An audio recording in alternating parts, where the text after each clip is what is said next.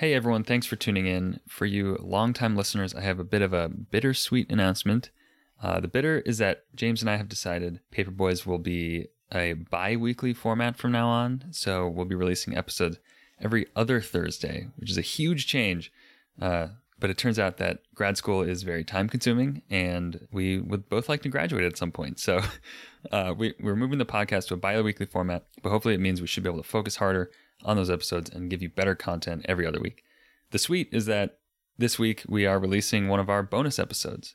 Uh, it's one that we talk about a lot on the show, and uh, finally we're gonna let all you public ears listen to it. Um, it's about the mice that were raised in an experiment called Universe 25, where this crazy scientist put together a whole city utopia for these mice, and um, well, things went very, very wrong. So stay tuned and you'll hear all about it. And uh, enjoy this week's episode and come back next week for some fresh Paperboys.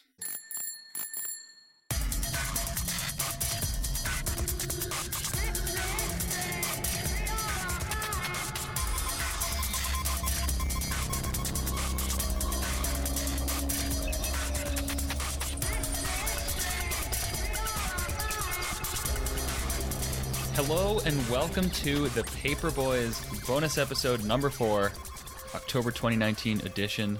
My name's Charlie, here with co host James, as always. Thanks for bringing me in, Charlie, like we do every week. Yeah, I didn't really bring you in. You actually brought me in because we're in your apartment. It's true. It was more a figure of speech I see. for like welcoming me in to this next bonus episode. Like cueing you in, you know? yeah, like, Like, all right, bring him in, Jerry. One, two, three, four. Yeah. something like that. You also make a baseball metaphor, but that would fall flat with our European audience. Yes. What is uh, baseball? So, James, what are we here to talk about today? Well, Charlie, we're here to talk about a very weird paper. This uh, is like the most excited I've been about a bonus episode. You say that every bonus episode. Well, because each one is better than the last, but I really mean it this time. This one's really cool and really creepy Really creepy. and eerie. I mean, I re- so have you ever read the book The Rats of NIMH?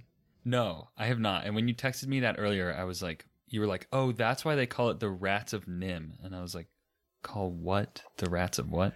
Well, like, all right, let's take a step back. Do you ever get really nostalgic about those books you read as a kid that like really captured your imagination? Yes, there's one about a some toad who kind of like lived by a river.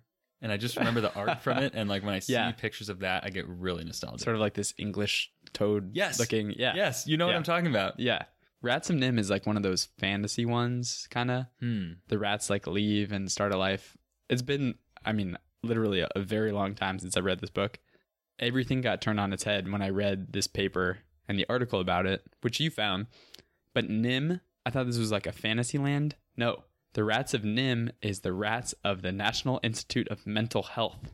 Wow. Boom! Like, cue the explosion Mind sound. explosion. I mean, this isn't a huge revelation because I didn't know it existed until now, but it makes sense too when you actually look at the title on the book because it's in all caps. And NIMH, yeah. So that book is what based on the rats, the mice we're going to be talking about today. loosely inspired. Okay. I mean, the guy who wrote the book, I think, is connected. I'm going to double check this. But I think he actually used to work with the lead researcher, Dr. Calhoun, or worked at NIMH. I saw I saw in this thing that he visited the lab, uh, like Dr. Calhoun's lab. So we're getting ahead of ourselves as we always do on the bonus episode because we don't have a proper intro. It's true. What we're going to be talking about today is this crazy experiment, but m- like more so the guy who does this experiment. Well, we'll really we'll really be talking about the experiment because this is Paperboys. But there's this guy, Dr. John Calhoun, who did a lot of work in like the 50s through the 70s or so on uh, mice, and specifically like he built these utopias for mice and Yeah. rats to live in. It was the, it's the perfect mouse world because it's there's nothing to kill them. They escape from nature. They have ample food, mates, walk-in four-bedroom apartments. Yeah, he literally describes like the housing as you know walk up apartments and stuff. But then life comes in and takes a funny twist. yeah, it doesn't really go well. So now back to the Rats of NIMH, though. So the, the author of that book apparently visited Dr. Calhoun's lab and was inspired and said, These rats escaped from NIMH and Okay. I just I just looked the story. up his little bio too. He was also a journalist for National Geographic. So he Ah. had some like probably had some background reporting on science nature. background there. A paper boy, if you will. But yeah, I mean, and this is not the standard Paperboys paper either, in the sense of like, you know, story of rat utopia. We read about it, bring in the science. The science, the way it's at least presented, is like deep and dark. It's and philosophical. man. Philosophical. It's biblical. literally biblical. It is literally biblical. This paper was like the most enjoyable and disturbing read of any episode that we've done. You, yeah, d I don't know. Did you get the same sense like I felt when I was reading this paper that I was getting like my emotions were getting dragged and embroiled in this like weird dystopian future? Yes, man. I was like, I felt like I was living with these mice and I was like experiencing their world. And then I was totally extrapolating the whole thing to like today's society, you know? Yeah. It was say- hard not to think of humans when reading this paper. Yeah, that I've heard this said for like certain psychology classes. Like at the first day of class, the professor's like, "Do not apply this to people you know, yourself, or Yeah. society, or you will go crazy." Yeah. And I think there should be bold red letters at the top of this paper Yeah. that say exactly the same thing, like skull and crossbones, skull and crossbones. Yeah. Anyway, let's proceed to discuss for the next hour how we think this applies to people. Yeah. So you know, Johnny, yeah. Johnny Calhoun, that is. Johnny so, Calhoun. Backstory here I came across this article titled The Doomed Mouse Utopia that inspired the rats of NIMH. The subtitle Dr. John Bumpass Calhoun spent the 60s and 70s playing God to thousands of rodents. So, were you just surfing the web and you found this? This is just like, you know how in your browser, like you open a new tab and then it has like a bunch of random suggested articles. Yeah. I just, I just did that. Okay. Uh, I just came across this and I was like, wow, perfect bonus episode topic. Do not let me forget. I had the weirdest experience today. After reading this, I did the same thing and I went to BBC and I found two articles that were like eerily similar to the content of this Really? about people. All right, well, let's cover those at the end. Yeah. I wonder if you're not having a little bit of a neck brace effect here, where you, uh, because you're thinking of it, the articles you read seem to be related. Everything seems like a Right. mouse dystopia. Right. I mean, you just told me before we recorded this that Instagram is like a mouse utopia. No, but I, mean, not sure that I buy. I, I think when I actually bring it up, you'll be like, huh, okay. that's interesting. Okay. Well, we'll save some It'll- of those discussion points for the end. It'll at least elicit a, huh, that's interesting. Okay. I'll I'll tuck that huh away and save it for when you tell me. You'll at least be whelmed. I'll be whelmed. All right. Not underwhelmed, not overwhelmed. Yeah. So I read this article and it's talking about this uh, this researcher, Dr. John Calhoun, who I guess he was originally hired by like the city of Baltimore Mhm. to help with their rat infestation problem. Ah, the old Norway rats. The Norway rats. Yeah, I guess that's the species or strain. What I don't know. Whatever. It's not not strain. Species. Probably species. That's so strange. uh, and I guess this guy was just this like total tinkerer, and he loved catching animals as a kid and stuff. So he built this little like city for these rats in Little- his yard. Little is an understatement. What do you mean? It was a quarter acre. really? Yeah. Oh, I missed that. Yeah. That's huge. it was I mean, it could support he estimated like 5,000 rats. Wow. Just a small city That of I mean, rats. for rat scale, that is like city size. So I guess what he wanted to see was like, all right, well, let's see how they take over and infest this small like microcosm, and then we can extrapolate to see how they're doing it in the whole city. Yeah, because the city's just like infested, right? Yeah, and they're point. all over and they're blowing up and like and they're behaving like normal rats. You know, they're running around and scavenging and making lots of babies. But what he found is like his populations never exceeded something like 150 rats. Yeah, it's crazy because they had food, they had housing. Yeah, he gave them everything. Water. And the weird thing that I think he was noticing in these early experiments was like these rats would start behaving very strange socially. They like didn't Mhm. act normal anymore and they wouldn't reproduce and they like they just started like rolling little balls of dirt for no reason. Creative outlet. I, honestly, that's kind of what I thought as well when I was reading this. I was like, that sounds like art. I think they. I mean, they. He actually interprets it like that. Like Really? you can't have they were missing some sort of social outlet or something. Yeah, so he has all these kind of theories that like once you once you like remove these external factors that like cause you to die or once there's not enough physical space for you anymore, you need like a conceptual space. And I Uh-huh. think he kind of talks about how like art is that for people. Interesting. Yeah. I I totally agree with that. Yeah, and this article sort of mentions how like there was like uh some author H.G. Wells maybe like has this concept of the world brain and Calhoun was like really obsessed with this world brain thing because he's like that's a conceptual space where like we can continue humanity. And the author of this news article points out like that's basically what the internet is now. Yeah. I mean, yeah, that's a really interesting point. Yeah. So there's your Instagram mind brain. pitch. Well, so for people listening, should we dive into like the timeline of how events happen? Because he, he so Calhoun basically spent a 40 year career building these mouse and rat colonies. And I think from what I understood, he basically observed this every single time Yeah. in different scenarios, like made small tweaks and stuff. But basically, every single time, they would never quite get to the full capacity of what their environment could support. And I mean, it gets like sort of like uh, Lord of the Flies, creepy and weird. yeah. So, um, the paper that we actually read is a 1973 paper from the Proceedings of the Royal Society of Medicine, volume 66, January 1973. It's open access, so if you are curious, we'll post a link. You should check it out. It's a good read. I mean, it's uh, It's actually a really good it read. does not read like a normal scientific paper. No.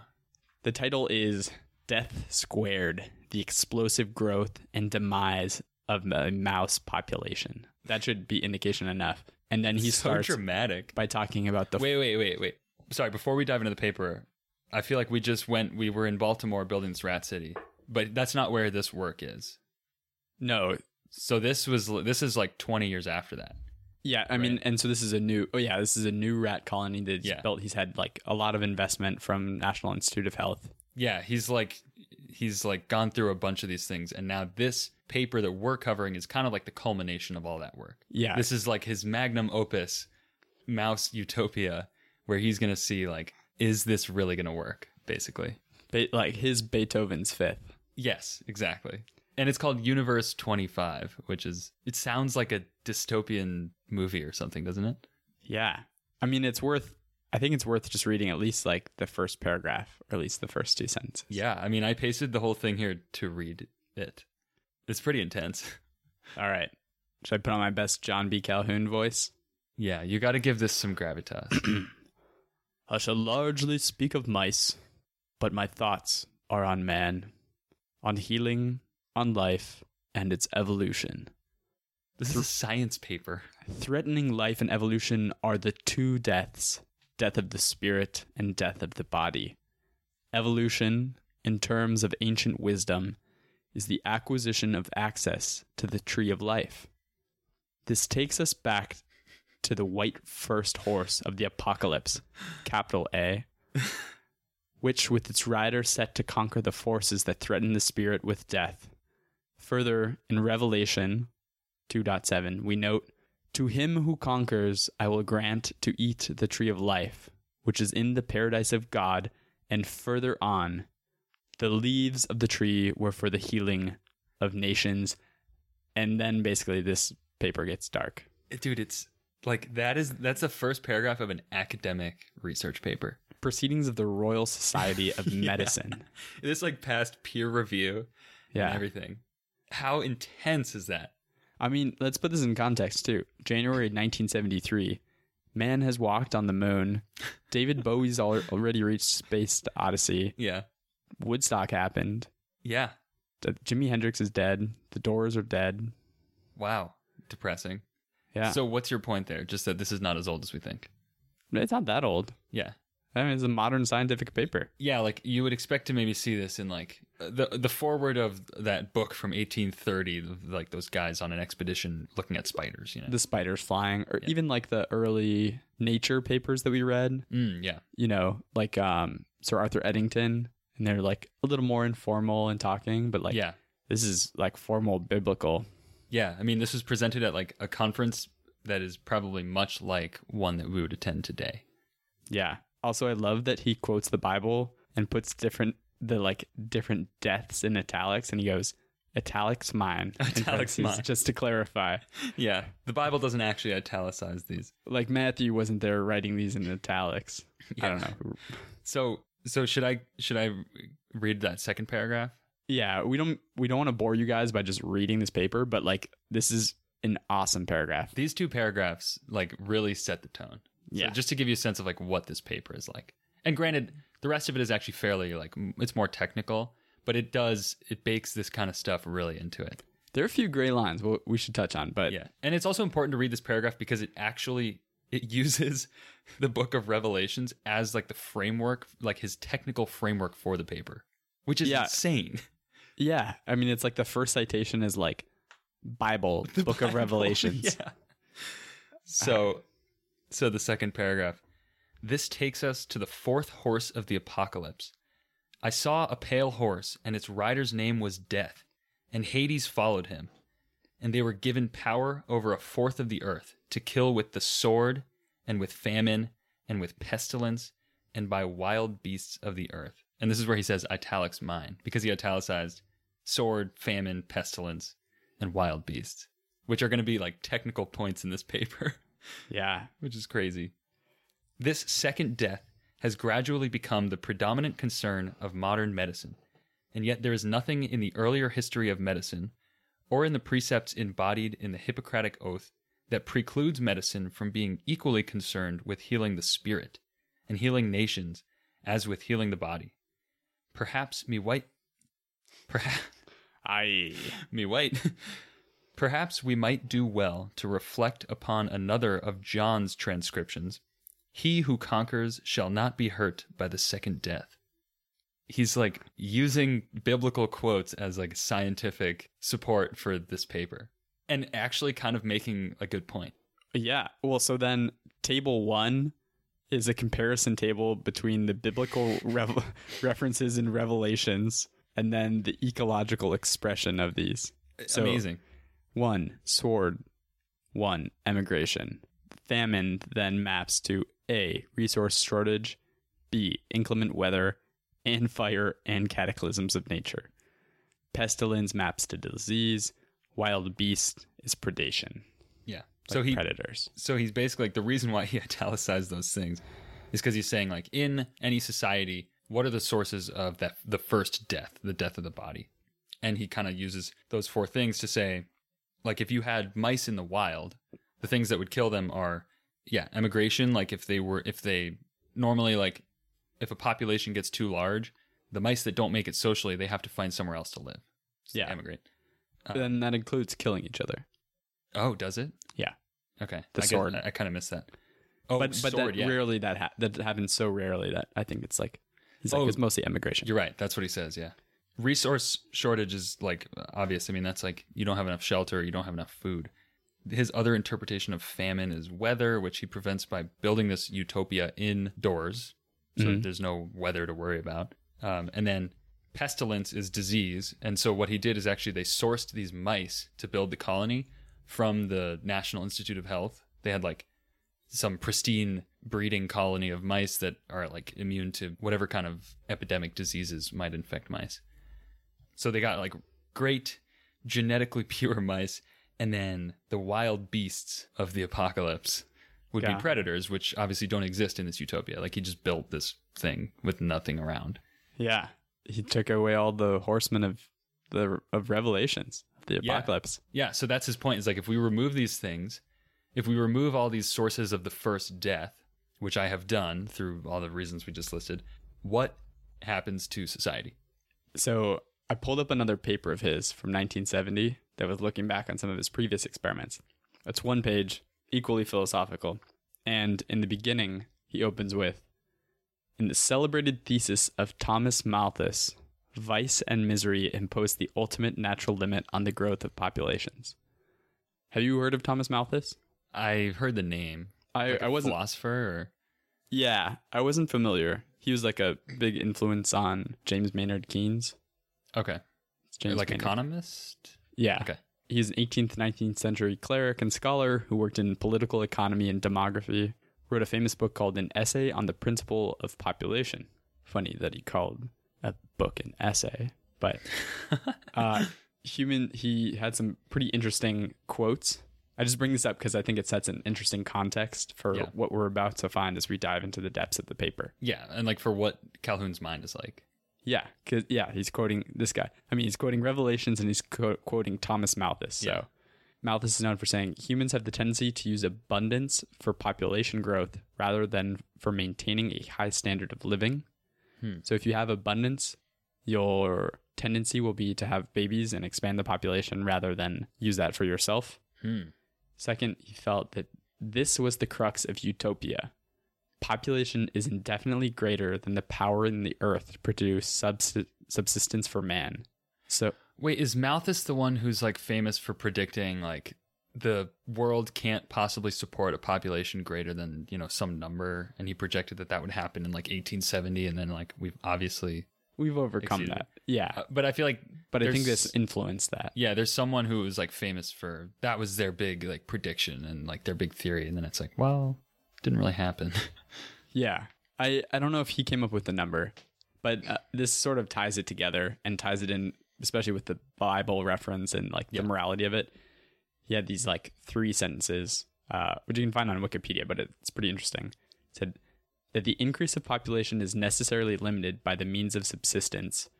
That population does invariably increase when the means of subsistence increases, so more resources, more population, Mhm. And this one's the kicker that the superior power of population is repressed by moral restraint, vice, and misery. So you have to make yourself. So population is repressed by like those bad things? Well, he's basically saying that like virtuous behavior is the answer for keeping population in check, Huh. and it takes like Calhoun's muse for his research. Well, yeah, yeah. So it's like either by moral restraint, vice, or like vice and misery. Yeah. will you do this? I don't know. I thought that was interesting. I went down, I'm not even going to call it a rabbit hole because they're not the subject, a mouse hole Mouse hole. reading about this. But let's dive in. We've been talking about how dark this paper is. Yeah, it is pretty depressing. And I feel like the Malthus quotes you just brought in were depressing enough to bring us to that point. So, I mean, the article that we found this in is called The Doomed Mouse Utopia. Yeah. So, and the title of the paper is Death Squared, yeah. which is All like a really sick, like, he, I mean, the utopia that he built was this giant square. And so he's like, And like exponential growth. and exponential growth and decline. And then also, like, at the end, he has this weird passage where he's like describing what death squared means through like equations. it's really weird. Whoa, I actually missed that. Oh, you missed So, it? So, Do you want to walk us through the timeline of what happened in the experiment? yeah. Um, first, at, like at the very end of the paper, like after the conclusion, but before the references, there's this weird, like, equational layout where he's like, mortality, bodily death equals the second death. Drastic reduction of mortality equals death of the second death. Death squared. Oh, Death Gosh. squared leads to a dissolution of social organization Jesus. equals death of the establishment. Death of the establishment leads to spiritual death equals loss of capacity to engage in behaviors essential to species survival. Equals the first death. Therefore, death squared equals the first death. Happy is the man who finds wisdom, and the man who gains understanding. Wisdom is a tree of life to those who lay hold of her. All her paths lead to peace. Proverbs. Yeah, that's that's how the paper ends. That weird set of equations and then a passage that he personally rearranged from the Bible. And then references. It's strange. It's very weird, man. This this paper was like a spiritual experience. I feel like I needed like a, a soundtrack while I was reading it. yeah, that was intense, man. Yeah. So anyway, you asked what's the timeline of this experiment. He kind of breaks this whole thing down into like phases based on kind of the macroscopic observations of what happened throughout the course of this experiment, and it took like several years.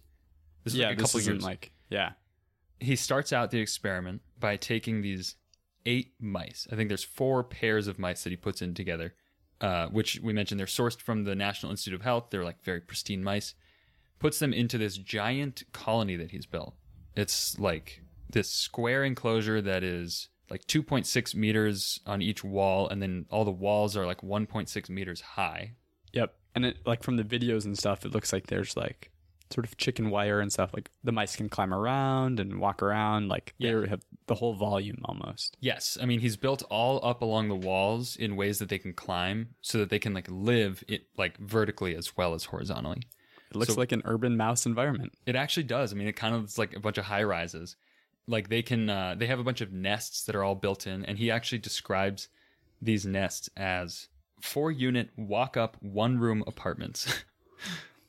and they kind of are like so and, and in each apartment you know 15 mice can live comfortably and he's like built this whole thing and then right near all the apartments there's like these food supplies and there's water supplies that are unlimited and like have enough space at them for all the mice to feed there if they need to Yeah. there's no competition for that for those resources. It's interesting. And they start with eight. I thought that was interesting because it's like it's so few, but apparently it's enough to carry a population. Yeah, it's very few, and I guess so. Phase A, he observes, and which takes 104 days, and in these first 104 days, there's no litters born. So these eight mice just like live there, and I guess they like they fight a lot. There's like a lot of he calls it um, social turmoil, quote unquote, Yeah. and it's just you know kind of what you'd expect if you put a bunch of mice in a cage together. Right? It's like the opening scene of 2001 Space Odyssey. yeah, you know the monkeys throwing bones and. I'm not sure what's going on. Yeah. So that's 104 days. Nothing happens.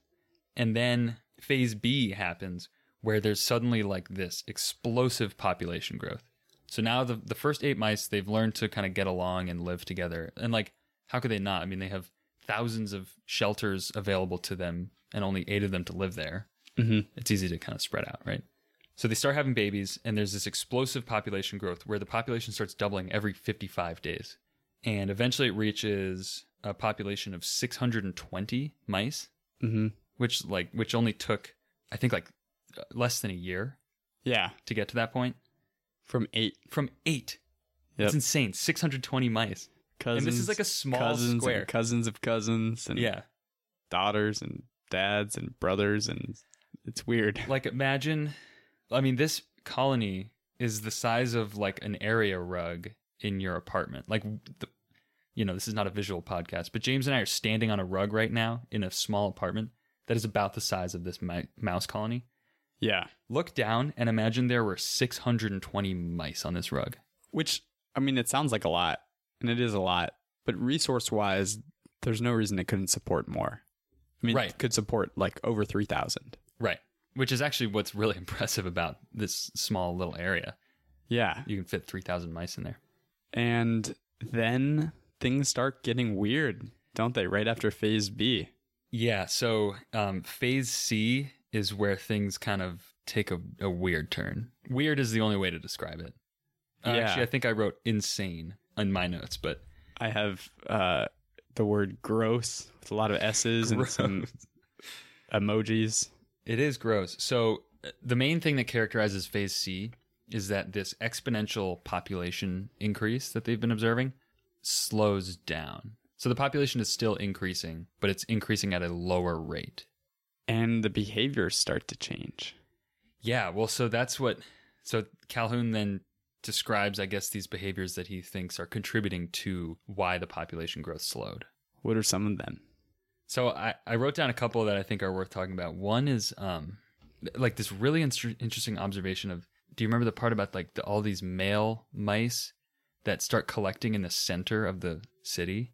Yeah, it's like the young. They're it's like the next generation, and they're kind of shunned by the older mice. Like, they don't can't really socially interact with them. They can't get a job because they're mice. they couldn't find mates. Like Yeah, the women they didn't really them. fit in. Yeah, they're like the outcast males, Yeah, but males in particular. Yes, just these males. And they all like congregated in the middle and started living just right in the center of this thing together. Even though there were tons of available apartments on the walls, still available, like still there. Mm-hmm. Like we're not even close to the population capacity of this universe. There, yeah, there's something like 20% of the housing never got used. Yeah, was like unoccupied at any time. And instead, like they started to crowd and around the different areas, like different feeding spots. Yeah. And the, these these mice that lived in the middle, he calls them like withdrawn males. And they start like fighting with each other. They get like really agitated just by the presence of each other and like just doing just like weird, gross stuff. Yeah, weird sexual behavior. One thing I was surprised to read was like they wouldn't even fight if they were getting attacked. They would just like let the attacker start biting them. Yeah. And there's a did you watch the video? There's this 8-minute video that's posted with the news article and like they show these rat or mice like they're just like gnarled up. It's really gross. No, I didn't see the video, but They're just I mean they're bloody. Like mice apparently eat each other's tails. oh man. So, This sounds brutal. so one thing that we didn't really mention about phase B, like the part where the population exploded, is that like this whole social order like fell into place basically. And I think this is probably why these males end up withdrawn in the center because they didn't fit into that social order. And the social order was actually like geographic. Yes. Yeah, like there were prime living spots, prime eating spots. One of the things I thought that was interesting in the paper was he did uh rank versus number of babies in the litter. Yeah. And so to sort of establish the social rank, like the higher rank you were in this mouse colony, the more babies you were having. Yeah. And it was like the difference of like a hundred babies over some period of time. So like one the rank one had 110 babies, I think over like maybe one doubling period. Yeah. And then the lowest rank had like 10. Yeah. And they were distributed spatially such that the southwest corner had the there it was he kind of broke it up into like maybe like 16 or so slices, like radial slices of this square. And so the slice facing the southwest corner had this 111 babies and the slice in the northeast corner had 13 babies. And there was like this structure where as you went from the northeast corner around the circle down to the southwest corner in either direction, the litters got bigger and bigger Yep. With some weird like periodic structure to it, but the general trend being more babies in the southwest. It's so str- I'm you know, I'm a sucker for good infographics Yeah. and this one is really cool. Like a top view of the little like terrarium area that they live. Universe live. 25. Universe 25, so it's called. And uh it's little bar graphs of how many pups were born. It's cool. It's worth checking out if you like infographics. Yeah, there's a lot of info like encoded right into that plot. It's showing like where where the babies were born relative to the food within the slice that they live in and also like how high up off the ground, like what level of the wall were they born in and stuff. Because like lower, I think ended up being correlated with a higher rank in society. Yeah, exactly. And what's So- weird is like the male mice, like it was broken up into this radial structure because in each one of those there was one dominant male mouse Mhm. who had like a harem of females. And so like his quote unquote productivity was associated with how many were in his like all of his litters. Yeah, he's a little sex machine. Seriously. The um, this is another famous James tangent. Um, it this really gets me thinking about Richard Feynman's commencement speech, and he said something really interesting. You know, we've talked about this on so many different episodes, but he talks about psychology and good science experiments, and it makes me wonder in this case if there's some other factor. You know, we talked about this in the goats episode. Like, is there some other bias? The reason it specifically I think about uh, Feynman's analysis is he talks about these mouse experiments where scientists were having mice and rats run mazes and they weren't quite sure what this behavior was or how they were finding it. And one guy observed that the rat, mice and rats were really good at detecting like hollowness under the maze. So if they Huh. were running on like a table, they could sort of use that to help find a specific door. And so he reset up the experiment on sand and found differences, whereas Whoa. other people were convinced it was this other phenomenon that was happening. Hmm. I'm not describing it really well. It's worth reading. There's always some But- like r- random external factor though. Not always, Yeah. I shouldn't say always, but And maybe in this case, it's just like random chance that they started living in the Southwest, like the highest rank. You got to pick somewhere to live. Yeah. And then it just spread out from that. Yeah. But Dude, it's actually really interesting you bring that up because the after the references in this paper, they Mhm. published like all of the questions and like the discussion that happened w- at the conference when he presented this, yeah, and that's and, uh, really cool. That was one of the people in the audience asked that exact question of about like this geographic thing, and Dr. Calhoun says pretty much exactly what you just said.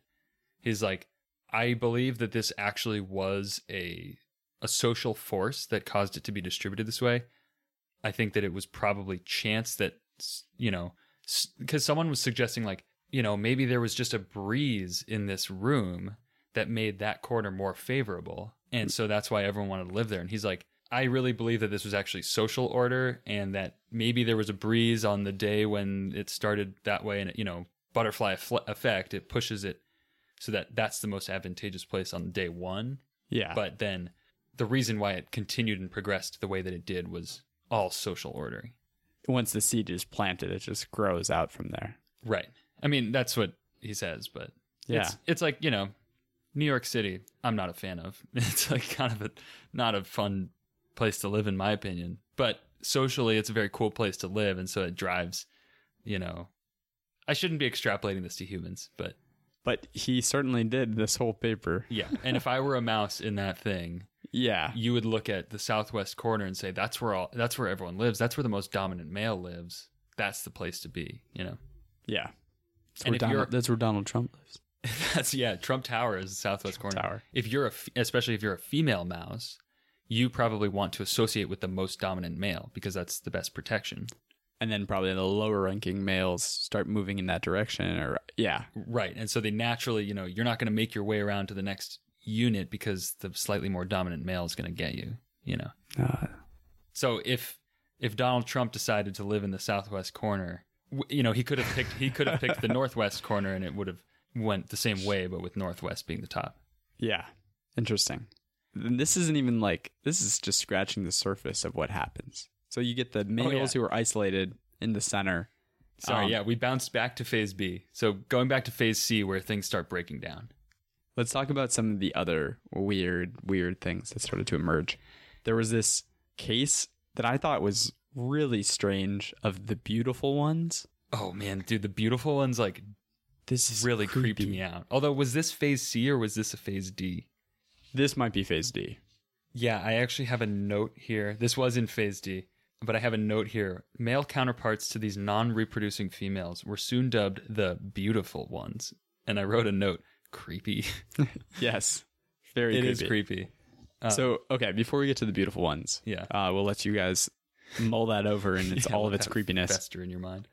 Um, some of the other behavior that was weird was like there was ample food distributed pretty homogeneously across the cage. Like there were drinking and eating posts, but the mice started congregating and eating and drinking together, and there were there's crowding, and you can see this really easily in the videos.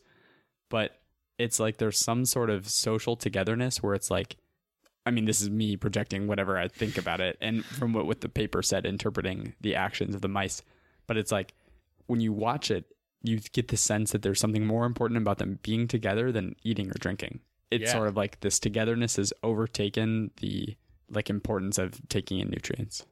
Cuz cuz the act of eating the nutrients is no longer just for survival. Yeah, It's like because I mean, again, inferring you're getting soft. I'm riffing, so don't take any of this as scientifically accurate. But like, if you don't need, it's like a wolf in the wild will eat anything that's get put in front of it, and like will just devour anything because it's like I don't know when my next meal is, and I need to eat as much as I can. Yeah, A dog at home, especially a very pampered dog, you'll put a bowl down and they might like sniff it and then kind of walk around and like not eat it for a while. Yeah, And you're like, what the hell? Like you're supposed to be one of these badass wolves. uh, but it's no if it's no longer about, you know, this is a survival tactic to eat whatever is put in front of me, then they're not gonna go find whatever source of food. They're probably more interested in hanging out. yeah. Just chilling, Like we Some of their mice buddies catching up on the mice mouse news. Yeah. Doesn't Calhoun call those mice um quote unquote social drinkers? Yeah, yeah. I thought that was really funny. Yeah. it's just you see like reading his comments about it and his observations i'm like am i just seeing this mouse world that he's been seeing all along or am i applying my own vision of the universe of like, you know, like millennials going out and drinking and partying all the time and like yeah. shunning responsibility. I don't know.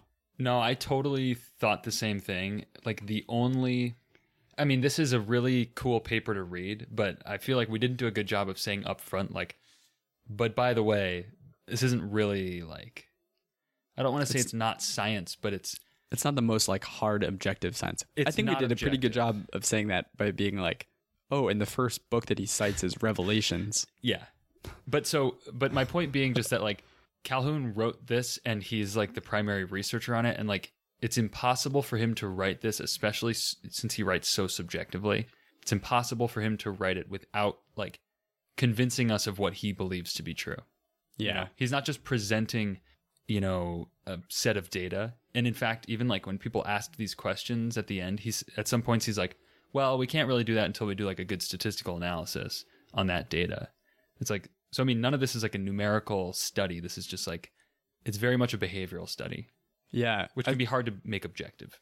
and I saw some quote from him where it's like, uh, you do get this ominous apocalyptic feel from it. And he's like, you know, I'm going out and just looking at this and trying to make some sense of it.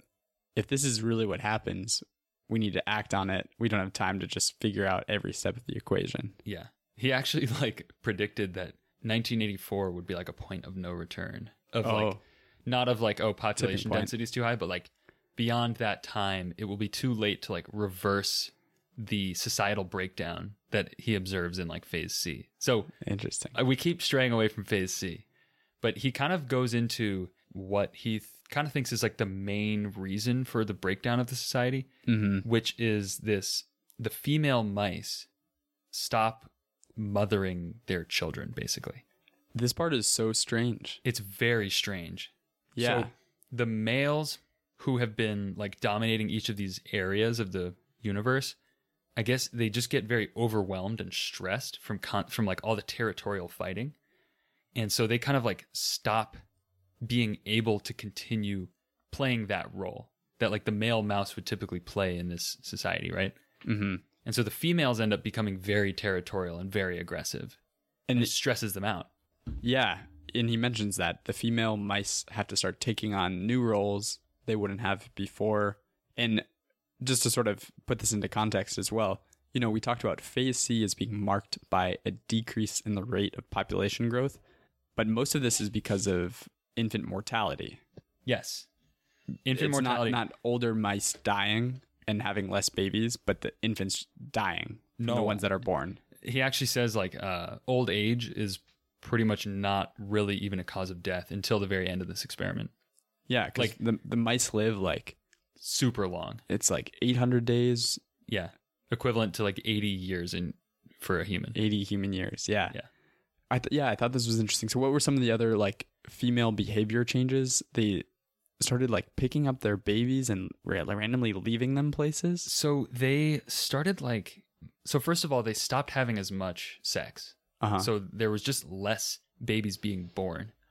And then on top of that, the females were like they started to occupy these like higher up places and like started to move around a lot more because they're being territorial. yeah, and the the higher up places are less desirable. less desirable. And so they started moving around, and in these moves, they would sometimes lose their children. And if it, you know, if one of these baby mice gets lost, it's going to die. yeah. You know. And then the other thing is that they started kicking their children out when they were too young, Before they were fully weaned. before they were fully weaned, and they hadn't been socialized properly. So they kick them out, and they go out. Actually, I, I highlighted a good little passage. He says, by midway in phase C, th- this is another one of these ones that is impossible to read without thinking of like millennials today. Yeah. And like in a way that makes you feel bad, you know. By midway in phase C, essentially all young were prematurely rejected by their mothers. They started independent life without having developed adequate affective bonds. Then, as they moved out into an already dense population, many attempts to engage in social interaction were mechanically disrupted by passage of other mice. So they're being kicked out too early. They don't know how to behave, and then they can't actually get any good opportunity to learn these skills because there's just too many mice around. Yeah. It would be like again using the New York analogy. It'd be like getting dropped into New York at age like 15 and being told like, "Well, you're on your own." Yeah. you'd be screwed. Like, and like the only jobs that are available to you are like i don't know highly technical skill jobs where it's like you need a college education and all this stuff you're Right. just like going into this totally unprepared right? and being shunned like not only that people are attacking you no one wants you because they don't need you. You know, yeah it's sad. It's really sad. And these mice end up becoming these withdrawn ones who go and li- live in the center with a bunch of other males.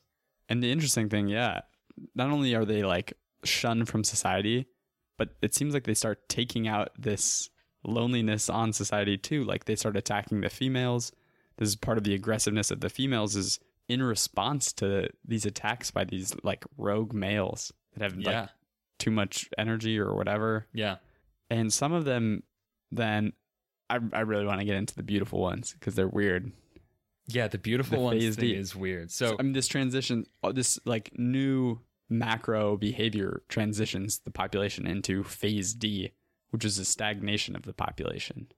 and decline. Yeah. So at the end of the phase C section, Calhoun says, "For all practical purposes, there had been a death of societal organization by the end of phase C, and that only took 600 days. I think 600 total days of the experiment. Yes, 600 total days. So it was about 500 days of booming for phase B and C.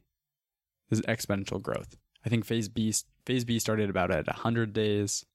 Yeah, and then phase C started at like 400." Yep. And now phase D starts at 600. So, like, I mean, the societal collapse happens actually relatively quickly. Yes. And this is interesting. I'm just going to read from the paper. So you get these male mice that are counterparts to non reproducing females. And Calhoun soon dubbed them the beautiful ones. they never engaged in sexual approaches towards females. They never engaged in fighting.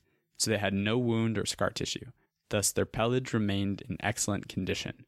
Their behavioral repertoire seemed largely confined to eating, drinking, sleeping, and grooming, none of which carried any social implications beyond that represented by contiguity of bodies.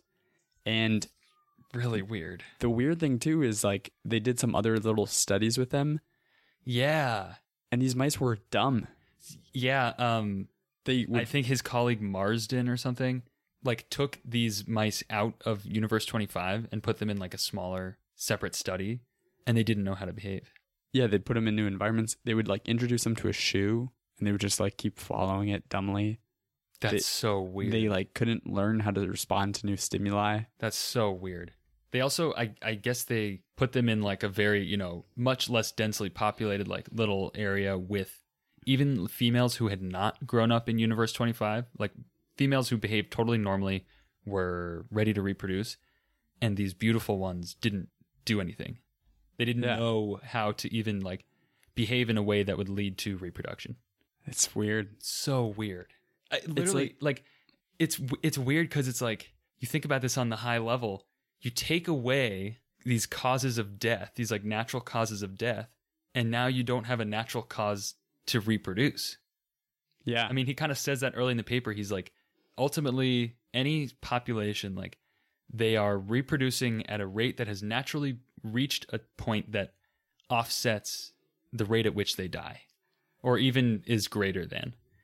But if you don't have any mice dying, then it's amazing that, like, I mean, that theory actually holds up. Yeah, and maybe this, you know, we talk about we know that there was addition there was enough res- there were enough resources in this environment to support more mice. Yes. But there was it seems like there was almost this social weight that kept them from getting close to that physical capacity. Like 20% of the lodging wasn't occupied, Yes. but maybe there's so much of a stigma of going there that they don't want to go into these other ones. yeah. Maybe they don't want to eat at those other places. You know, eh, like it's hard even just talking about it not to pers- personify it and be like, maybe the mice didn't want to go to those empty restaurants or like, you but know. it's it's also it almost is like a case for government, you know? Like yeah. we came up with government pretty much to like get around this problem. Yeah. I mean, If you know, about it like if humans are going to encounter this, you need some external force that's like looking over it to be like, no, no, no, we need people here. Otherwise, like, other stuff starts to collapse. Yeah, and I don't even mean that like oh you need a government to like tell people where to live. I mean like No, no, but to incentivize it. In order for all the mice to if in order to have reached the population limit of like 3000 or whatever it was, you'd have 15 mice in every apartment living in close proximity and yada yada.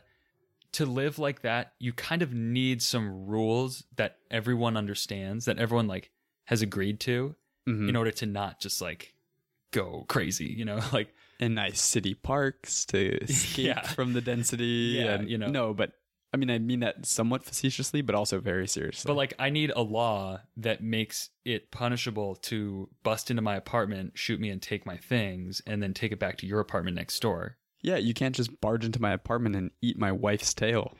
Yeah, exactly. You know? That tail is mine to eat. You know. yes. There you go. uh, but no, I mean, you know what I'm saying. Like, it's weird. I mean, and you know, listening to hardcore history a lot, I I think about this a lot. Like, you hear in history, there's so many things where this happens. Like some civilization, very high society, and then it descends into chaos once like survival becomes Yeah. like part of the equation. You know. Yeah. I mean, truthfully, it's like in the US, if you grow up in a middle class family, you'll never experience what hunger is.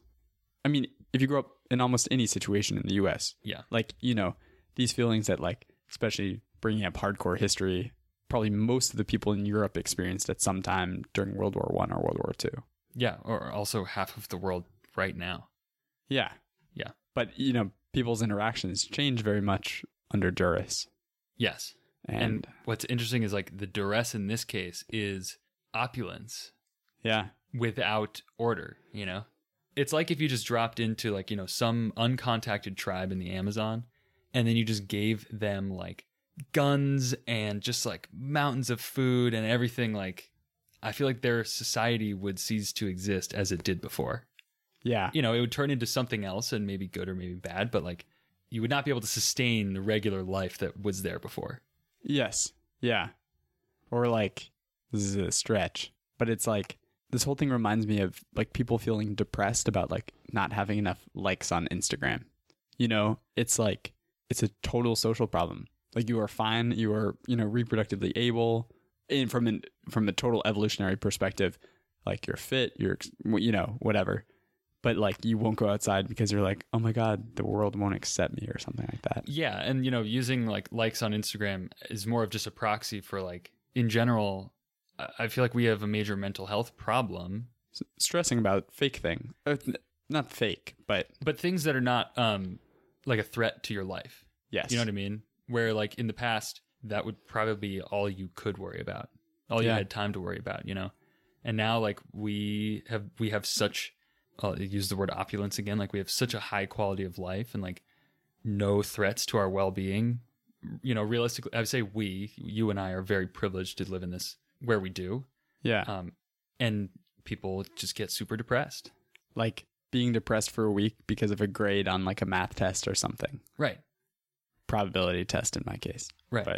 But- Um Not speaking from experience or anything, but well so but no, I mean it's a good it's a good point. Like it's again, we're doing this thing where we're drawing a lot of parallels to this mice study. I mean that's, humans, but it's really hard not to. Like that's why it's so it. interesting. Yeah. It forces like you can't help it. yeah. and- And, I I don't really believe that like the findings of this study apply to humans. It's more that like this study is a really interesting, um, whatever the opposite of thought experiment is. you know, it's a really interesting like actual experiment that It's a catalyst for more thought. thought. Yeah, you know what I mean. totally. Well so okay. Taking this, looking back on this past experiment and looking forward a little bit and totally interpolating to humans, extrapolating probably.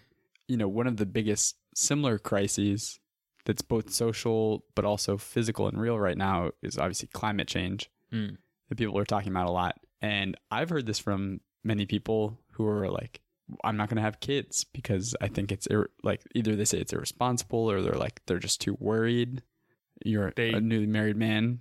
So They I don't do know what say you that think. that is But- like the number one thing that you can do if you want to reduce your carbon footprint, quote unquote, is just don't have kids. Yeah, Every It's people that are causing Child. change, you know. in the US is like 58 tons of carbon per year. Yeah. And so let me put this into perspective for you. here I am. It's you know this afternoon. I just finished reading this paper and all the commentary. Go to BBC.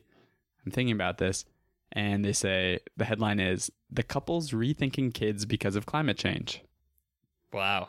There you go. And there's an article about a couple who was serving in the Peace Corps in Malawi in Africa, and they saw the impact like that climate change has on real people, and they're like, "I don't want to support climate change." Wow. And then this is the second paper, so you have to tell me if the if I went a little too Okay. uh, too far. But this paper is how to slow down the world's fastest shrinking country. But in it, they bring up a UN report. Wait, wait. What's the fastest shrinking country? Uh, Bulgaria is one of the fastest shrinking countries As in the population is declining? In terms of population leaving because of emigration. Wow. And so The sword, the biblical sword. the biblical sword strikes again. and there's a link to this in a really interesting UN report about like populations in crisis, but they also do a lot of population modeling for the world and they show this like we are very much uh, we okay most of the world except sub-saharan africa is in this point of population growth decline where Oh, really? population growth is leveling out Really? so we're That's entering alarming. phase We're in phase C. No, phase Oh, you're right. That is phase C. We're in phase C already. Oh no. Yep. No. I mean, I I totally believe it. Yeah. I mean, dude, all these weird startups and stuff. Uber Eats. That's phase C behavior. Rats rolling little balls of dirt. Carrying food pellets over to their other rat friends in exchange for another food pellet. Man, dude, maybe we are in phase C. I think we're in phase C. I feel like maybe the world wars was like uh the inflection point. Yeah. People were like people were like, "Well, war is bad. We should stop being territorial like this. Time for phase C." Time for phase C. no, I'm just again riffing and totally irresponsible. Let's just groom ourselves for the rest of eternity. yeah, you and I are certainly the beautiful ones Yeah. I mean, if you not can't in tell from our beautiful podcast voices. in looks. I have no scars from any other mice. Well, you don't have a tail anymore, though. That's true. It got gnawed off back in World War One. Back in Nam. Tech. That was Uh, bad. highly insensitive. So uh, we didn't really wrap up this paper actually, but basically, I mean, as you as we kind of have implied a thousand times, all the rat, all the mice died. so phase D, the population just like tanked, Yeah. and by um, by March first, nineteen seventy two. So for context, this experiment started in July nineteen sixty eight. By March first, nineteen seventy two. The average age of survivors was 776 days, which is 200 days past menopause. Yeah. So they're living way past when like their reproductive systems even work. And by June 22nd, 1972, there were only 122 mice left. And this is from a population that peaked at like 2,000. What's really fascinates me too is like it's not like the population goes down and rebounds back up. No. It just dies. And Calhoun even says that. He's like, typically you expect, he's like, we have models and we have experiments and real life things where we've observed once the population tanks to a certain thing in nature, the remaining survivors are able to reinitiate population growth. Yeah. But in this case, they didn't because they were all too old and hadn't learned how to even reproduce. They just died of old age. Whoa. The other thing I found interesting, which he doesn't really m- touch on, he just says of the 122 that are remaining, 22 are male and 100 are female. It's a huge imbalance. Interesting. Yeah. And that, I, that was never explained. And I don't know if that's just because naturally these populations, like maybe it was that the whole time there were more females than males because of the way the populations work, but That's a good question. Yeah. Yeah, I'm not sure. I'm kind of interesting in that. It's a it's an interesting paper. I mean, if you enjoyed any aspect of listening to us talk about it or you're just curious, it's a quick read. Yeah, Definitely worth pretty it's worth read. checking out. The At least check the news par- news article. Yeah, we'll post that article that kind of gives a good overview. The conclusion has a few great gems. First of all, Calhoun straight up says the results of this study should be obtained when customary causes of mortality become markedly reduced in any species of mammal whose members form social groups. Dun dun dun. But that's like uh, citation needed, dude. Like he just says that outright. Like, oh, okay. Well, I mean, that's his observation. But he says they, these results should be obtained for any species of mammal. Oh, these, yeah, yeah. He's like quickly extrapolating it to every. He just says, yeah, this applies all over. Yeah. Okay. And then um, he, uh, this was weird. He says, autistic like creatures capable only of the s- most simple behaviors compatible with physiological survival emerge out of this process. Their spirit has died the first death. The beautiful ones. The, pu- he's like, my precious. Yeah, little golems. So he's saying, like, well, a, an animal that's simple like a mouse, their complex behaviors are basically just courtship and maternity, territorial defense. And then uh, he says, for an animal so complex as man, there's no logical reason why a comparable sequence of events should not also lead to species extinction. If opportunities for role fulfillment fall far short of the demand by those capable of filling roles, and having expectancies to do so, only violence and disruption of social organization can follow. Individuals born under these circumstances will be so out of touch with reality as to be incapable even of alienation. That, honestly, like reading that paragraph struck a huge chord for some reason with like today's modern society. Yeah. I wonder about this a lot, especially listening to hardcore history. Tie back to that like all the time. In the World War One episode, Dan Carlin mentions that like, you know, all the craziness that we see in the world today and geopolitical strife, especially with the Middle East and Europe and the West, is a result of World War One. Hmm. Still, you know, Yeah. over a hundred years later, hundred years exactly, basically.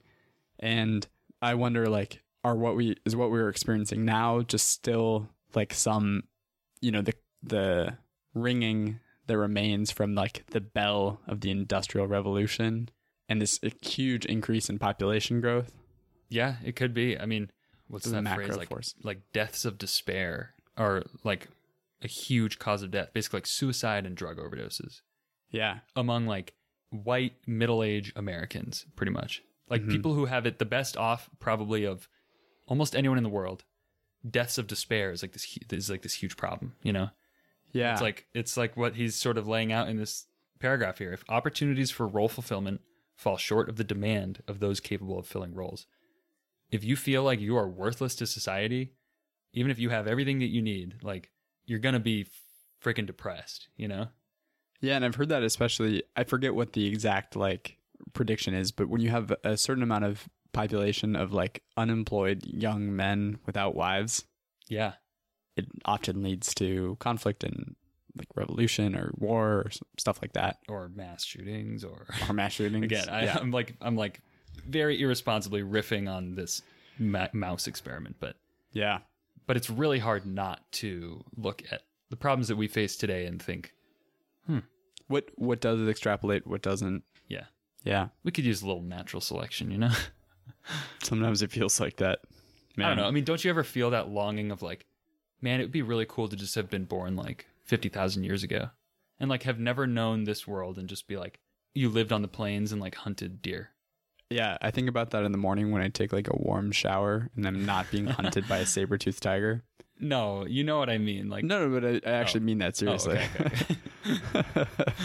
but like, I'm like, wow, I wonder what it would be like. You know, almost everything we do at this point in our lives, once you reach a certain point, is like, how can I further maximize comfort? Yeah. Well, and it's like you said, you know, you're depressed for like a week because you failed a math test. It's like that doesn't affect anyone. That will not change anything in the world. Like the universe will continue to exist. And granted, it would also continue to exist if we died or whatever. There are social consequences. Right. But it's like we're But- stressed over these things that actually have no real bearing on like our survival. Literally zero physical consequence. Things that are totally manufactured. Where it's like, Yeah. Well, if I was born 50,000 years ago, the things that I would be stressed about would be like, I need to find food. or like, Getting food would be extremely org over there stole my deer hide. Yeah, exactly. I'm gonna go bust into his apartment, Chew off his wife's chew off his tail. wife's tail. uh, no, it, you know it's very it's very easy for me to say like, oh, what a romantic existence that would be, when it's horrible that many people have to live like that today.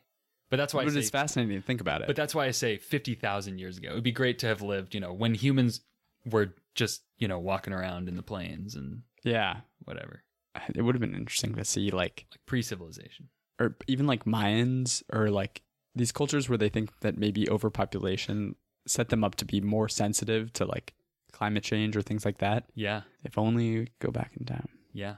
They also, don't they think that, um, Or this is actually a paper I wanted to do as one of the first episodes of Paper Boys and I never got around to it.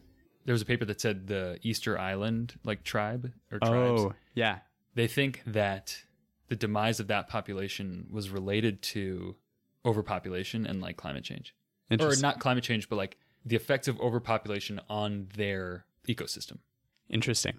Yeah. Maybe one day we'll do that for an episode. Yeah. A year late. Oh, Well, Whatever. nice. Well, fascinating paper. Fascinating. Fascinating this is paper. a long episode. Yeah. Thank you everyone for listening. If you have any ideas for future bonus episodes, feel free to send them to us. If you can't tell, we love making these episodes.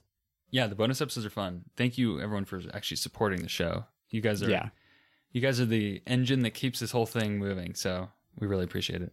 Yeah. And we're still waiting. We have a patron at the first author level who needs to send us their actual bonus episode topic. So I'm still waiting on that. Yeah. in the figurative sense and literal sense. What do you mean? I mean, it's ticking. There's no deadline. Oh yeah. We're not going to place an artificial societal deadline on you No. to apply pressure. No. No, but seriously, uh I know we probably don't say it enough, but thank you to all the patrons. You people are really great. We really love you. Brings it us a lot actually of it makes me feel really happy like knowing personally who the people are that are listening to this episode instead of it being like mostly faceless which is you know the regular show is really fun to make and it's exciting knowing that people listen but i know who all of you are and you're all really great and you've interacted with the show in a really meaningful way and it makes me really happy to think of each of you listening to this so Charlie, I share your meaningful human, societal, group, animal sentiments. Thank you all. my So, honestly, please join us next month for another exciting bonus edition of Paper Boys. thank you for listening